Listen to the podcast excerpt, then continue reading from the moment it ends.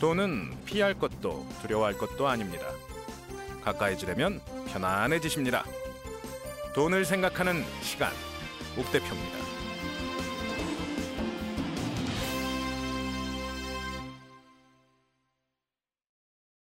오늘은 금융기관의 종류에 대해서 그리고 그 금융기관들이 뭐 하는 데인지 금융기관에서 하는 말들은 어떤 말들인지 그리고 가면 어떤 소리를 들을 수 있는지 한번 정리해 보는 시간 갖도록 하겠습니다. 자, 제가 말을 좀 어렵게 했는데요. 금융기관이라고 해봤자 결국 딱 세 개입니다. 은행, 보험사, 증권사, 끝. 은행이 무슨 저 새마을 금고가 있고 농업협동조합 그 농협이 있고 뭐 일반 시중은행이 있고 저축은행이 있고 종류가 되게 많죠. 근데 결국 은행이라고 하는 건 똑같습니다. 입금과 출금이 가능한 형태, 여수신이라고 해서 돈을 일반인들한테 돈을 받을 수도 있고 그 돈을 빌려줄 수도 있는 여신, 수신이 가능한 기관은 다 은행이라고 총괄해서 이야기를 합니다. 예를 들어 보험 같은 경우, 증권사 같은 경우에는 그 돈을 받아가지고 하는 건 되는데 대출을 해주지는 않아요. 주택 주식담보대출만을 해줄 뿐이지 무슨 대출 업무가 주를 이루지는 않습니다. 보험도 마찬가지고요. 보험금 들어간 걸 가지고 대출을 이미 들어간 자산을 가지고 뭐 대출을 해주는 거지 은행처럼 이제 주택담보대출을 한다거나 이런 케이스는 없어요. 그러니까 은행은 사람들한테 돈을 받고 그 돈을 빌려줄 수 있는 기본적인 기능을 하는 곳입니다. 그리고 그 은행이 은행도 돈을 벌어야 되니까 예를 들어 이제 사람들이 다 뭐 우리나라 사람들이 5천만 명이 만 원씩만 저금을 해주면 얼마예요? 5천억, 5조 원 정도의 이제 은행 자금이 쌓이는 건데 이렇게 해서 쌓인 걸 가지고 예금 이자를 드릴게요라고 하려면 그 돈을 굴려야겠죠. 근데 그 돈을 어떤 식으로든 굴려서 수익을 내야 그걸 이제 이자를 고정적으로 줄 수 있는 상황이 됩니다. 그래서 은행은 은행 나름대로의 돈을 버는 방법으로 대출을 해준다거나 아니면 그 기타의 이제 다른 상품 운용 같은 걸 하는 거죠. 자, 다시 한번 볼게요. 은행 가면 할 수 있는 건 결국 내가 돈을 내거나 그러니까 돈을 입금하거나 아니면 돈을 대출받는 형태가 됩니다. 입금을 하는 방법이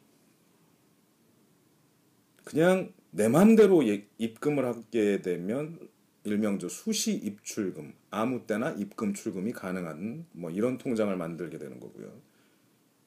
적금 적금은 적립식이랑 똑같습니다. 쌓아 나가는 거죠. 매달 5만 원씩 이렇게 이제 이야기하는 게 적금이 됩니다. 자, 이것도 재밌는데요. 예금 이자는 그리 많지는 않아요, 사실은. 수시로 돈이 왔다 갔다 하니까 이 통장에 은행 사람들도 모르는 거예요. 이 통장에 쌓인 돈들을 모아놓으면 이게 얼마나 될지를.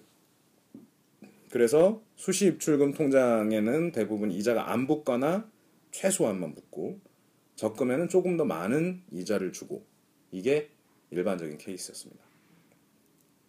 일반적인 케이스라고 말씀을 드렸던 거는 지금 이제 또 세상이 또 바뀌어요. 일본은 마이너스 금리라고 그러죠. 지금도 보면 적금 이자보다 예금 이자가 더 높은 상품들도 꽤 존재합니다. 적금 상품은 5년짜리 뭐 상품을 들을게요라고 했는데 은행도 예측을 못 하는 거예요. 5년 후에 이자율이 얼마가 나올지는 감이 안 오는 거죠. 그런 거 하지 마시고 그냥 지금 당장 예금 금리는 얼마 드릴 테니까 그 예금 금리는 뭐 3개월마다 조정이 되는 건데 지금은 예금 금리가 적금 금리보다 높습니다라고 하는 경우들도 생기게 됩니다. 그게 이제 앞으로 경제 전망이나 금리에 대한 전망 때문에 은행에서 이제 자기들 손해를 안 보기 위해서 그렇게 요구를 하는 것들이 권유를 하는 것들이 있어요. 자, 예금이 있고 적금이 있습니다. 적금은 매달 같은 금액을 이제 쌓아 나가는 거고요. 그렇게 해서 이제 많은 사람들이 돈을 모아요. 뭐 10만 원씩 모으면 1년만 모아도 120만 원이 모입니다. 그러면 이 120만 원은 별도로 놔두고 다시 또 그 다음 해가 되면 또 1년짜리 적금 상품을 들기도 하죠. 또 10만 원씩 모이면 또 120만 원이 모이게 됩니다. 근데 이제 은행에서 그런 얘기들을 해요. 자, 적금이 만기가 되셨으니 예금 통장에 넣으시고 뭐 우대 혜택을 받으시고 가족분 중에 안 하신 분이 있으시면 하시고 무슨 얘기인가 싶죠. 자, 예금 통장으로 옮기라고 할 때 예금 통장은 수시 입출금식 일반적인 예금 통장을 얘기하는 게 아니고 목돈을 굴리는 데 필요한 일정 기간을 거치해 놓는 거치식 예금을 얘기합니다. 120만 원을 1년 동안 놔두는데 그러면 이자가 얼마가 붙습니다. 이제 이런 상품을 소개를 해주는 거예요. 은행마다 다 있습니다. 예금이 1년 정기 예금, 그러니까 정기, 정해진 기간 동안 예금을 하는 형태로 돈을 묶어 놓으라는 거예요. 딴 데 도망가지 말고 우리 은행이 계속 저 방금 저 간접 광고 한 거 아닙니다. 우리 은행 저 저희 은행에 계속 놔두시면 이 이자를 드리겠습니다 하는 게 이제 정기 예금인 거죠. 그때 나오는 게 정기 예금이든 적금이든 이자가 나오게 되면 지난번에도 말씀드렸죠. 이자 소득세 내야 된다고요. 그 이자 소득세를 안 낼 수 있는 방법은 나라에서 주는 혜택이 또 있습니다. 세금 우대라는. 많이는 안 줘요. 옛날에는 인당 3천만 원까지 뭐 일부는 완전 저 이자 면제, 일부는 소액만 내게 뭐 이런 형태로 되어 있는데 이 또한 나라의 세금 정책에 따라서 조금씩은 달라지겠죠. 지금 현재로서는 1인당 천만 원 정도의 세금 우대 한도가 있습니다. 그 안에서는 15.4%의 이자 소득세를 내는 게 아니고 약 5% 정도의 세금만 내면 그러니까 뭐 상당히 많이 깎아준 거죠. 한 3분의 1 정도로 이제 줄여주는 그런 세금 우대를 해주는 케이스가 있습니다. 이게 금액이 다 찼다. 내가 천만 원을 다 모았다. 그러면 당신 이름으로 하지 말고 부모님이나 뭐 형제자매 중에 세금 우대 혜택을 받고 있지 않는 사람이 있다면 그 사람 명의로 통장을 만들어서 거기다 또 넣어놔라. 그러면 그것 또한 세금을 줄일 수 있다. 이게 이제 은행원이 하는 이야기입니다. 자, 예금이 있고요. 적금이 있고요. 거기에 나오는 이자가 있고 그 이자에 따른 이자 소득세가 있습니다. 그걸 조금 덜 내려면 세금 우대 혜택을 받아야 되고요. 여기까지가 은행에서 나오는 일반적인 용어들입니다. 여기에 뭐 약관에 정기예금이라고 얘기가 나오기도 하고 뭐 수시 입출금이라고도 하고 뭐 적금 뭐 만기 이런 말들이 나오는 거죠. 별로 그리 어렵지 않습니다. 가장 쉬운 용어들에 속해요. 이게 이제 한 10년 전까지만 해도 이런 용어들 정도만 알고 있으면 은행 업무를 하는 데는 전혀 무리가 없었어요. 근데 시간이 지나면서 요즘의 은행은 조금 더 어려워졌습니다. 어려워진 이유가 방카 슈랑크라는 제도가 도입되면서요. 이게 결국은 뭐냐면 은행에서 모든 일을 할 수 있게 해주세요.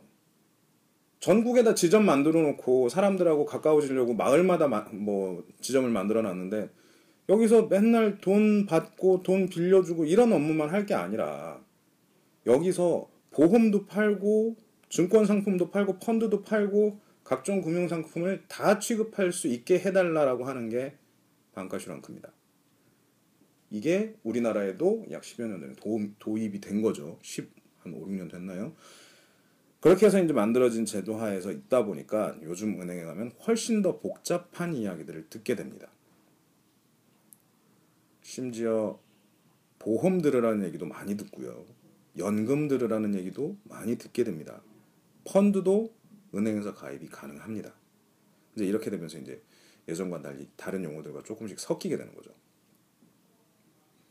그리고 은행에서 예전처럼 단순하게 뭐 적금 이자는 얼마입니다. 예금 이자는 얼마입니다. 쉽게 쉽게 얘기를 해왔었는데 요즘에는 조금 달라진 게 예를 들자면 한 달까지는 이자가 없고 한 달 이후에는 높은 금리의 이자를 드리겠습니다. 이런 상품들이 생겨요.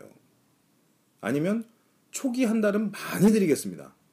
그리고 두 번째 달부터는 다시 원래대로 내려가는 상품이 또 있습니다. 뭐 이런 상품들도 나옵니다. 이게 어떻게 되냐면 향후 은행 입장에서 봤을 때 돈을 굴리기 좋은 시기가 오면 돈을 모아야 되잖아요. 그때는 초기 이자를 많이 주겠다고 이야기를 하는 거예요. 그럼 다른 은행에 있는 사람들이 이 은행으로 몰려오는 거죠. 그렇게 해서 사람들을 많이 데리고 와서 그 돈 가지고 다시 운용을 하게 됩니다. 은행에 가면 여러 가지 이야기를 접할 수 있는데 가장 큰 문제점은 뭐냐면요. 은행 판매 창구에 계신 분들이 각종 보험 상품이나 금융 상품, 증권 상품에 대해서 100% 이해하지는 못한다는 거예요. 그리고 그때 그때 사실 그분들이 가장 팔고 싶은 상품은 수수료 제일 많이 나오는 겁니다. 지금은 이 상품이 좋아요라고 하는 건 그 상품 팔면 그분한테 많은 혜택이 돌아가거나 일명 캠페인 걸렸다 그러죠. 이번 달 안에 카드 10장 못 만들면 넌 혼나. 이런 얘기를 듣기 싫어서 이제 강제로 뭐 저 그쪽에다가 조금 더 집중을 하는 형태들이 많이 일어납니다. 그래서 은행에서 추천하는 상품이 항상 나한테 맞는 상품이고 나한테 가장 좋은 상품이다라고 생각하시지 마시고요. 조금 더 뭐 이런 형태의 팟캐스트를 들으신다거나 아니면 책을 통해서 이해를 하시고 가시면 조금 더 많은 도움이 될 것 같습니다. 특히나 예금 적금 하러 갔는데 보험 들고 오시는 분들 그냥 단순하게 저금통 깨가지고 동전 입금하러 들어갔다가 엉뚱하게 적립식 펀드 들어가지고 나오시는 분들 이거 그냥 생각 없이 하시는 겁니다. 계속 말씀드리지만 이거 왜 해야 되는지 내가 왜 돈을 모으는지 내가 이 돈으로 무엇을 하고 싶은지에 대한 생각은 좀 하시고 그 목적에 맞춰서 거기에 맞는 상품을 가입하시는 게 가장 좋은 재테크 방법이기도 하고 자기 만족을 얻을 수 있는 길입니다. 일단 은행에서 요즘 팔고 있는 다른 상품들에 대해서 말씀드리기 전에 보험사와 증권사 쪽으로 살짝 넘어갔다 다시 오겠습니다. 어차피 이걸 다 이야기 말씀드린 다음에는요. 최신 이야기를 말씀드리면서 다 섞어서 설명할 수밖에 없어요. 왜? 은행은 다 같이 팔고 있으니까. 그리고 결국 그 사람들이 돈을 버는 방법, 금융기관들이 돈을 버는 방법도 우리가 돈을 버는 것과 그리 다르지 않습니다. 채권에 투자해서 운영하고 주식에 투자해서 운영하고 외환에 투자해서 운영하고 부동산에 투자해서 운영하고가 단위가 클 뿐이지 그 사람들도 똑같이 그렇게 하고 있거든요. 그래서 그 사람들이 돈을 버는 방법에 대해서도 설명을 드리다 보면 이 세 가지 금융업계가 어떻게 엮이는지 설명드릴 수 있을 것 같아요. 일단 은행은 대충 말씀드린 것 같고요. 이제 다시 보험으로 넘어가면 보험은 결국 원료를 따져보면 그러합니다. 보험이나 주식이나 어떤 걸 보셔야 되냐면 네덜란드에 동인도 회사가 처음 생겨서 신대륙 탐험을 나가요. 커다란 배가 출항을 하죠. 이 배의 주인이 혼자야. 그냥 내 거야. 그래서 잘 갔다 와. 니들이 성공하면 내가 큰 부를 얻어. 이럴 수 있을까요? 일단 무섭습니다. 이게 배가 돌아온다는 보장이 없어요. 갔다가 못 돌아오면 어떡합니까? 쫄딱 망하는 거죠. 혼자 책임져야 되죠. 그래서 그걸 나누고 싶은 거예요. 그래서 식구들끼리 모여서 아니면 친구들끼리 모여서 이 동네 부자들끼리 모여서 한 척씩 한 척씩 이제 같이 사고 나누고 뭐 이런 일들을 하게 됩니다. 이게 주식이고 이게 지분이에요. 자, 배 한 대인데 내가 이 배 사서 출항하는데 드는 돈의 한 반쯤 낼게. 나머지 이제 내일 사람들 모여봐봐. 이게 이제 처음엔 단순한 형태의 지분을 나누는 거 아니면 뭐 그래서 뭐 집안이 하는 거 이런 형태가 된 거예요. 아니면 여기에 보험도 그런 식으로 파생이 됩니다. 야, 내가 지금 어떻게 할 방법은 없는데 그럼 네가 나한테 조금만 줘봐봐. 뭐 배가 나가는데 천만 원 드는데 일단 네가 나한테 보험료로 만 원씩만 내봐봐. 그럼 이 배가 돌아오면 그 만 원은 내가 먹는 거고 그 배가 못 돌아오면 내가 한 500만 원 물어줄게. 이게 들어보니 괜찮거든요. 겨우 만 원 가지고 이런 보장을 받을 수 있다라는 게. 그리고 또 이걸 파는 사람 입장에서는 이런 상품을 500명한테 팔아가지고 500대가 나갔는데 그 중에 한 대가 못 들어오는 상황이다. 그럼 자긴 괜찮아요. 본전은 친 거예요. 근데 한 천 대 나갔는데 한 대가 못 돌아왔다. 이러면 이제 500 버는 거죠. 나쁘지 않거든요. 그래서 보험회사라는 게 생깁니다. 지금쯤 나갈 때는 어 날씨 좋은 때 좋은 동네로 나가시네. 그러면 분명히 살아 돌아오시겠네. 당신은 그럼 보험료 깎아줄게. 뭐 위험한 데 나가? 그럼 보험료 좀 더 내봐. 뭐 이런 식으로 이제 보험이라는 게 생긴 거고요. 배를 소유 이제 지분 소유하고 있는 정도에 따라서 이걸 나눠 놓은 게 이제 주식이라는 형태가 됩니다. 이게 네덜란드 동인도 주식회사가 생기면서는 제한이 없어졌어요. 그러니까 예를 들자면 그전에는 아는 사람만 아름아름 모여가지고 지분 투자를 하고 나눠서 하고 그랬었는데 동인도 회사가 생기면서는 회계사들이 장부를 쓰기 시작한 거예요. 판사 앞에서. 자, 이 회사는 총 얼마짜리 회사인데 그러면서 그 돈 가지고 배를 몇 대를 어떻게 모았고 샀고 뭐 요 형태가 이렇게 누구한테 팔았습니다. 어쨌습니다 하는 이야기들이 이제 그 장부에 기록이 되기 시작합니다. 초기에 보면요. 그래서 그 장부에 이제 첫날 모였을 거잖아요. 첫날. 지금처럼 뭐 인터넷으로 할 거 아니거든요. 첫날 어느 집에서 어느 회계사네 집에서 모여서 돈 낼 사람 모여보자. 돈은 일단 갖고 오지 말고 마음만 갖고 와서 적어 적고 일주일 이내에 돈은 어디다 입금하는 걸로 하자. 이렇게 이제 서로 합의를 보게 됩니다. 근데 이제 합의를 보는 자리에 옆에 이제 청소하시는 아주머니가 지나간 거예요. 그랬더니 그걸 본 집주인이 그래 저분 나를 위해 노력 많이 해주셨는데 그럼 저분 것도 좀 사고 뭐 이런 식으로 여러 사람들이 참여할 수 있는 자리가 생기게 됩니다. 이게 이제 가장 현대화된 아니면 최초의 증권 시장, 증권 그 형태의 모습을 보여주는 장면이었죠. 그런 다음엔 그것들이 매일같이 공증인 앞에서 제가 이 지분을 샀습니다. 제가 이 돈을 냈습니다. 요거랑 요거랑 바꿨습니다. 뭐 이런 이야기들이 기록이 되기 시작합니다. 그거 그런 형태가 이제 현재 증권거래소로 발전을 하게 된 거죠. 자, 주식과 보험이라는 게 어떻게 탄생을 했는지에 대해서는 이제 말씀을 대충 드린 것 같아요. 혼자 하기 위험하니까 나누어서 투자를 하는 게 주식이었고요. 그렇게 어떤 일이 벌어지면 그 위험을 나누려고 분산을 시킨 게 보험이었습니다. 그 기본적인 방식은 어디 가진 않아요. 그러니까 보험사가 나쁘다, 증권사가 나쁘다 이렇게 얘기할 건 아니고요. 거기들은 필요에 의해서 만들어진 것들이고 그걸 수행하는 기관들이었습니다.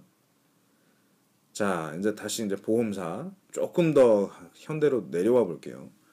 자, 결국 보험에서 가장 큰 부분은 그거예요. 선택할 때 신경을 써줘야 되는 게 내가 지금 이 돈을 내고 보장을 받다가 그 보장을 받는 기간이 끝나면 돌려받을 것이냐, 돌려받지 않을 것이냐. 환급, 뭐, 만기 환급금이 몇 퍼센트냐, 뭐, 이런 거에 이제 포인트들을 많이 두세요. 여기에 또 이제 재밌는 것들이 나옵니다. 예를 들어 예전처럼, 예전에는 응팔 보셨죠? 금리 17% 하던 때.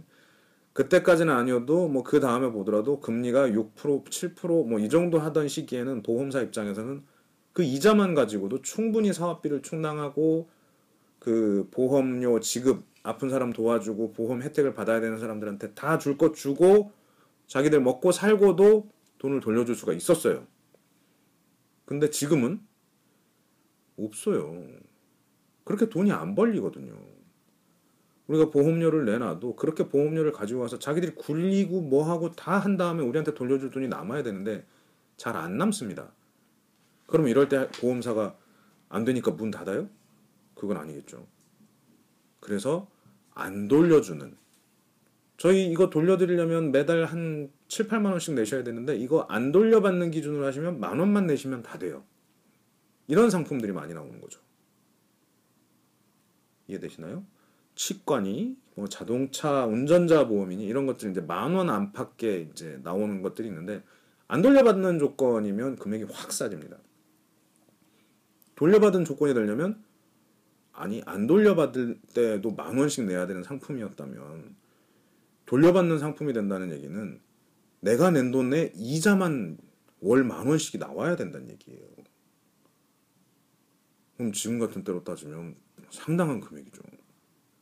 뭐 몇십만 원을 내야 그 혜택을 똑같이 받을 수 있는 상태가 됩니다. 그러니까 그런 부분들이 있어서 최근에는 만기 환급을 보장하는 상품보다는 싼 보험을 파는 게 많아졌어요. 그게 소비자들의 주머니가 얇아졌으니까 그런 걸 생각해서 저희가 싸게 내놨습니다가 아니고 자기들이 자신이 없어서 환급 안 해주는 조건 안에 보장할 수 있는 만큼을 내놓는 상품들이 많아지는 게 현재 추세고요.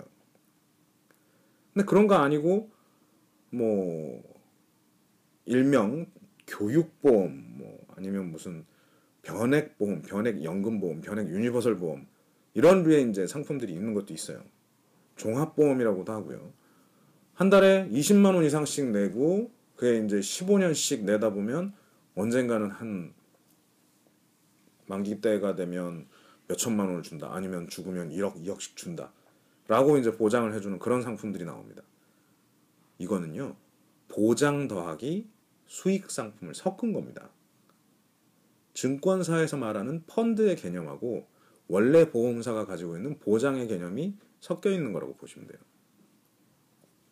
그러니까 아까 말한 대로 내가 낸 만 원, 20만 원 중에 만 원 가지고 보장할 거 다 해주고 19만 원으로 원하는 바대로 운용이라는 걸 하는 거죠. 그렇게 운용한 돈을 나중에 돌려주겠다라는 이야기를 하게 됩니다. 자, 일단 운용이라는 거 말씀만 드리고 증권사로 넘어갈게요. 왜? 운영은 다시 또 계속 나옵니다. 자, 증권사. 아까랑 똑같아요. 원래대로라면 증권사라는 게 증권 시장이 하나고 증권 장부가 하나밖에 없고 증권 거래가 되는 게 뭐 몇몇 회사밖에 안 된다라고 했을 때는 굳이 증권사가 많을 필요도 없었어요. 옛날에는 인터넷이 있었겠어요? 뭐가 있었겠어요? 증권 거래소라는 것 자체가 네덜란드 암스테르담 안에 있는 거 하나밖에 없었습니다. 거래 와서 해야 됩니다. 뭐 거기에 뭐 지금처럼 각각의 지점이 있고 제가 확인했습니다. 전화로 해줄 거예요? 아니에요. 다 와서 해야 돼요. 조금 우스갯소리를 얘기하면요. 배가 저 멀리서 들어오는데 눈이 좋은 사람은 그걸 보고 주식을 살 수도 있어요. 저 배가 살아 돌아왔네? 그럼 저 배가 성공했을까? 라는 소리를 어떻게 소문을 먼저 듣고 샀으면 그 배가 들어오는 순간 이게 주식 가격이 뛰는 거죠. 근데 그 정도로 이제 단순화된 일을 하던 곳에서 점점 투자를 하는 사람들이 늘어나기 시작하고 매일매일 처리해야 될 문서가 많아져요. 사고 팔고가 횟수가 늘어나고 거래되기 시작하는 종목 수가 기업의 수가 많아진 거죠. 복잡해집니다. 그래서 전문적으로 맨날 어딘가에다 누가 써놔야지. 누가 A라는 주식을 누가 샀다가 그걸 얼마에 누구한테 팔았고 그 다음에 어떻게 했고 어떻게 했고 이런 기록을 남겨놓고 그 기록 안에서 뭐 나라에다 제출해야 될 건 제출하고 뭐 사람들한테 보여줄 건 보여주고 현재 가격이 얼마인지 계산해주고 어저께 가격 대비 오늘이 얼마나 올랐는지 확인해주고 하는 각종 일들을 해야 되는 것들이 증권 거래소 및 기타 관련 사물을 취급하는 회사들이 생겨나게 됩니다.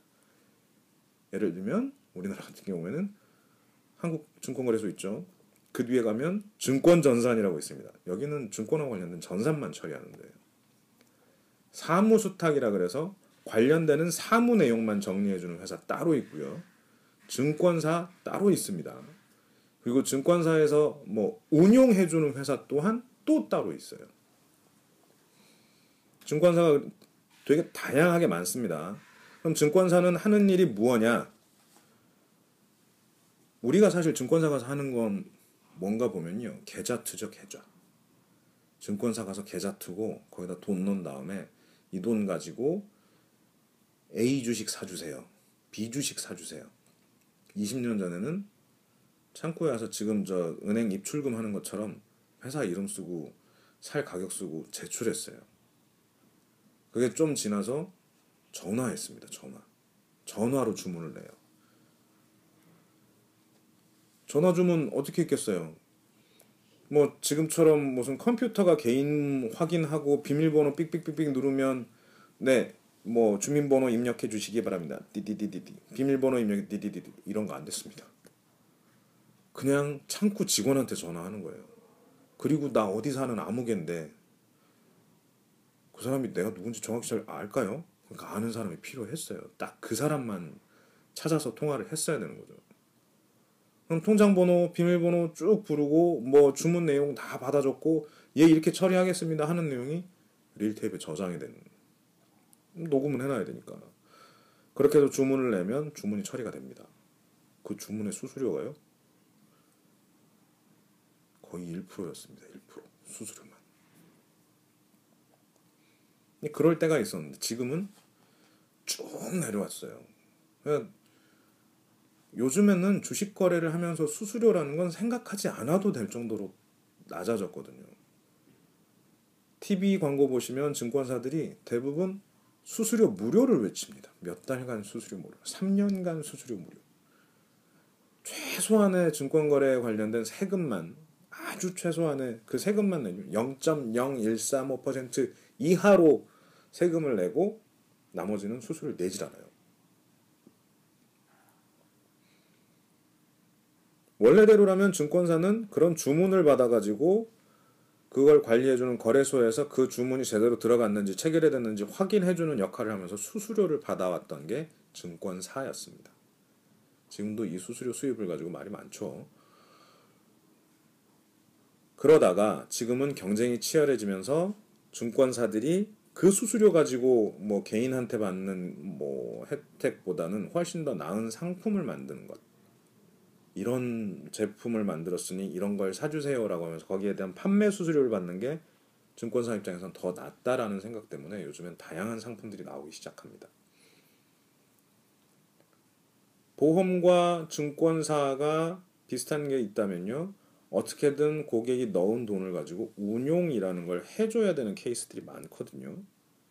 보험사는 그 사람을 위해서든 아니면 쌓여있는 회사의 돈을 운용해서 그걸 규모를 키워서 보험 뭐 나가야 될 돈을 정리를 하든 해야 되기 때문에 운용이라는 걸 잘 해야 했고요.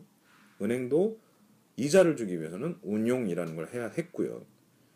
증권사에서는 그냥 원래대로 운영하는 것이 거의 업인 사람들이어서 그 안에서는 애널리스트라고 불리우는 사람들, 펀드 매니저, 매니저라고 불리우는 사람들이 이제 매번 운용을 하고 있는 거죠. 증권사에서 하는 일 중에 그렇게 계좌를 만들고 거래가 되게 해주는 게 첫 번째고요. 두 번째는 증권 시장에다가 기업을 올리는 것도 이들의 몫입니다. 좋은 회사를 찾아서 이 회사 쓸만한 회사입니다. 이 회사가 지금까지 이렇게 해왔고 거기엔 거짓말도 없었고 사기도 아니고 얘네들 멀쩡한 회사 맞으니까 얘네들 기업도 거래가 되게 올려주세요 라고 하는 것들이 있습니다. 그렇게 하고 그런 회사를 상장, 시장 위에다가 올린다라는 상장을 하고 나면 그 상장된 기업의 최초 어, 주주 확대를 하는 방법이 공모라는 형태가 됩니다. 가끔 들어보셨을 거예요. 공모주 투자 뭐 이런 거. 공개 모집이라는 이야기가 되는 거고요. 좋은 회사를 찾아서 시장에다가 첫 선을 보입니다. 그러니 공개로 모집하고 있는 첫 번째 주주가 되어 주세요 라고 하는 과정이 IPO 내지는 상장, 공모시장, 공모주 뭐 이런 이야기들로 정리가 되는 거예요. 이런 일들도 증권사에서 합니다. 그 외에 증권사에서도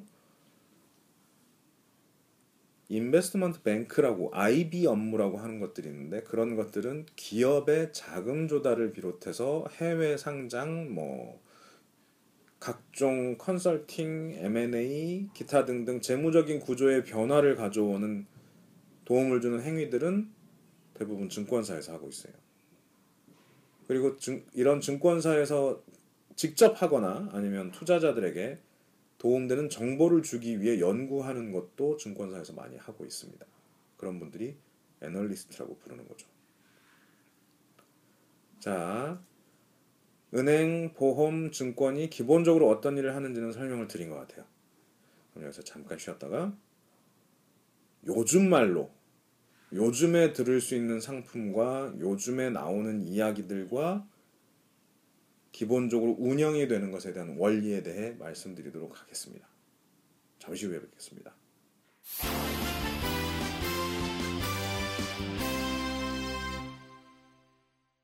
자, 은행, 보험, 증권사가 어떤 일을 하는지, 옛날에 어떻게 생겼는지에 대한 간단하게 설명을 드렸고요. 은행 가면 예금하고 적금 하시게 됩니다. 거기에 이자가 붙고 이자 소득세가 나가고 그 세금을 아낄 수 있는 세금 우대라는 면이 들어가고요. 보험을 낼 때에는 그냥 내가 얼마를 내면 얼마의 혜택을 받을 수 있을 것인가에만 집중을 하는 게 보통인데 그거보다 조금만 더 생각을 해보시면 원금을 내가 받아야 되는가 아니면 그냥 보장만 받아야 되는가에 대한 고민도 한 번쯤 해보시면 좋을 것 같고요. 증권은 주식에 투자하는데 필요한 여러 가지 업무를 같이 수행해 주는 곳이고 좋은 기업을 소개해 주는 곳이고 그 기업들이 돈을 버는지 어떠한지를 나에게 알려주는 곳입니다. 일단은 거기까지가 이제 기본적인 내용이었고요. 요즘 들어서 있는 몇 가지 그 특정한 용어들에 대해서 설명을 더 드리고 그것에 대해서만 해석을 해드리고 이번 회를 마치도록 하겠습니다. 자, 일단 첫 번째가 요즘 많이 나오는 거죠. 이사, ISA. 정확히는 이게 Individual Saving Account입니다. 발음은 구려도 좀 이해하시고요. 그 종합 자산 관리 계좌라고도 이제 풀어서 설명을 하는데 결국 뭐냐면요. 예전에 있었던 세금 우대라는 제도를 한쪽으로 몰아놓은 통장이라고 보시면 될 것 같아요. 근데 이거를 일단 귀찮은 거지. 여기서 세금 우대 한도 조금 쓰고 저기서 세금 세금 우대 한도 조금 쓰고 이런 것들이 이제 중복돼서 나오는 거 말고 통장 하나로 만들어 봐라. 그리고 이 통장 안에 얼마까지는 넣을 수 있다.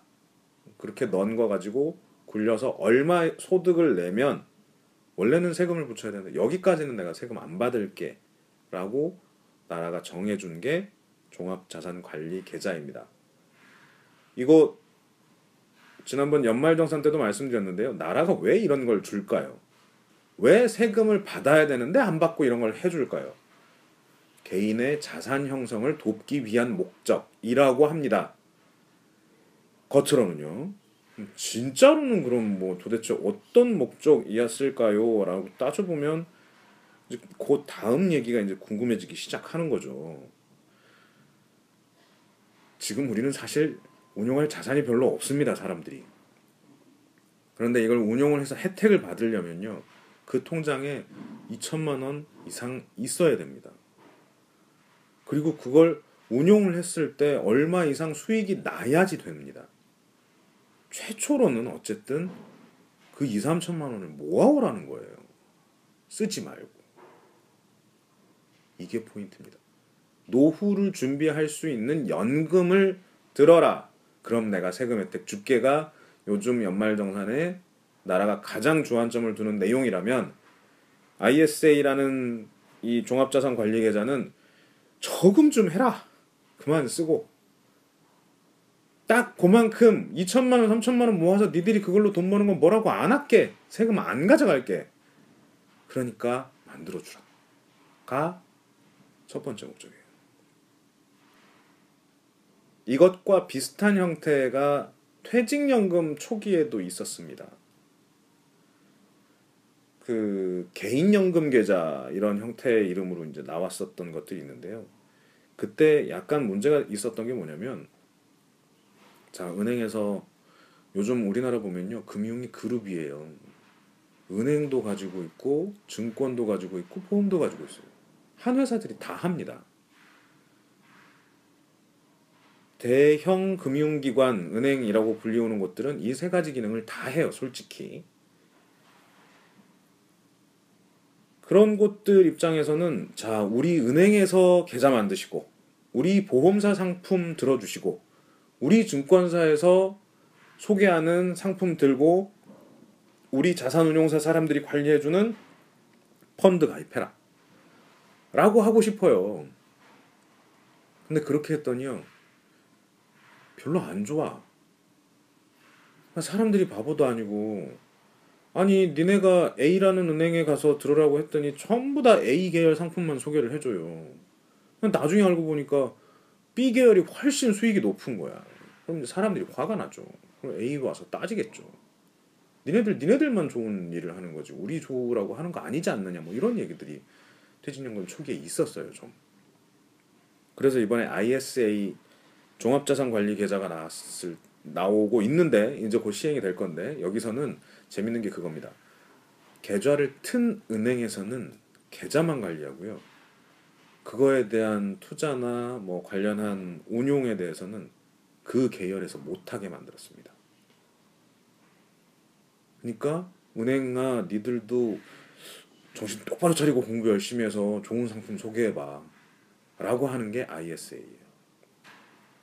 은행 입장에서는 대신에 일단 목돈이 모입니다. 계좌 하나 그냥 계좌만 만들었다가 계좌 하나당 몇 천만 원씩이 돈이 모이는 거예요. 목돈 모이죠. 두 번째 목돈이 모이고 상담을 자주 하게 되고 내가 이 고객을 위해 수익을 내준다라고 하면 이 고객은 나에게 충성 고객이 될 거예요. 그럼 앞으로 이 고객을 통해서 내가 가져갈 수 있는 수많은 수수료 수입이 있습니다. 어, 월급 통장도 우리 걸로 하시고 대출 통장도 우리 걸로 하시고 신용카드도 우리 걸로 하시고 내가 그런 것다 해드릴 테니까 응? IS 계좌 정말 잘 해드릴 테니까 우리랑 자주 왔다 갔다 하시다 보면 뭐 이런 것 저런 것 모아서 우리가 잘해드릴게 좀 넘어와 보세요라고 하는 게 IS예요. 그래서 요즘에 아직 상품이 제대로 만들어지지도 않았는데 우리한테 와서 계좌를 만들어 주시면 무슨 자동차를 드립니다. 무슨 상품을 드립니다. 라고 은행들이 광고를 하고 있는 상태입니다. 자, 분명히 나라는 개인들을 위해서 그만 좀 쓰고 목돈 모아라 라는 제도를 만들었습니다. 만들어 놨더니 금융기관들이 지들끼리 잘 먹고 잘 살고 해보려고 장난을 쳤던 과거가 생각나서 그러지 말으라고 규제까지 했습니다. 근데 그 규제하고 상관없이 어쨌든 은행 입장에서도 만들어 놓으면 그 다음으로 먹을 게 많을 것 같으니 지금 어떻게든 가입자를 유치하려고 하고 있습니다. 이게 현재 ISA하고 관련된 상황입니다. 자, 또 하나 말씀을 드리면 CMA 계좌라고 있었어요. CMA 계좌는 증권사에서 만드는 예금 통장 같은 개념이었습니다. 은행이랑 똑같아요. 은행 가서 계좌 만들죠. 계좌 만들어서 여기에다가 자동이체 신청하고 통신 요금도 내고 신용카드비도 내고 뭐 이것저것 거기서 이제 나갈 수 있도록 조치를 해놓잖아요. 증권사도 할 수 있는 거예요. 증권사도 주식 투자를 위해 계좌를 만들어 놓을 수가 있으니까. 그래서 증권사에서도 그 계좌를 만들었습니다. 근데 은행보단 편해야 될 거잖아요. 은행은 편하거든요. 동네에 다 지점이 있고 입출금기가 다 있으니까. 근데 증권사는 그거에 비하면 상대적으로 적거든요. 지점 수가. 그걸 이기려고 무슨 수를 썼느냐? 이자를 더 줍니다. 아까 말씀드렸다시피 수시 입출금식 예금 통장이라고 불리우는 가장 흔한 기본 통장은 원래는 이자가 없어요. 근데 CMA는 처음 나올 때 2%씩 줬습니다. 지금으로 따져보다 아주 높은 금리예요. 지금도 찾아보면 증권사 중에 2% 이상의 금리를 제공하는 CMA 통장이 있습니다. 수시 입출금 다 되고요. 내가 다만 현금 찾을 때 조금 불편하다. 요즘은 그런 것도 없는 것 같아요. 다 저 자동화기기에서 다 뭐 출금 가능하니까요. 이체 다 됩니다. 특별하게 어려움을 모르게 됩니다. 다만 은행이 아닐 뿐이다. 그러면 이 ISA를 들으란 얘기냐 들지 말으란 얘기냐 목돈이 있으면 들어야죠. 목돈이 있으면 드시는 게 맞습니다. 아이 그래도 그 세금이 꽤 돼요. 이자 소득세니 뭐 이렇게 저렇게 해서 내가 가져갈 수 있는 포션이 상당히 커지는 게 사실입니다. 저는 장담을 못 하겠습니다. 들 수 있을지. 목돈이 있느냐는 다른 문제니까요. 목돈이 있으면 드시는 게 맞습니다.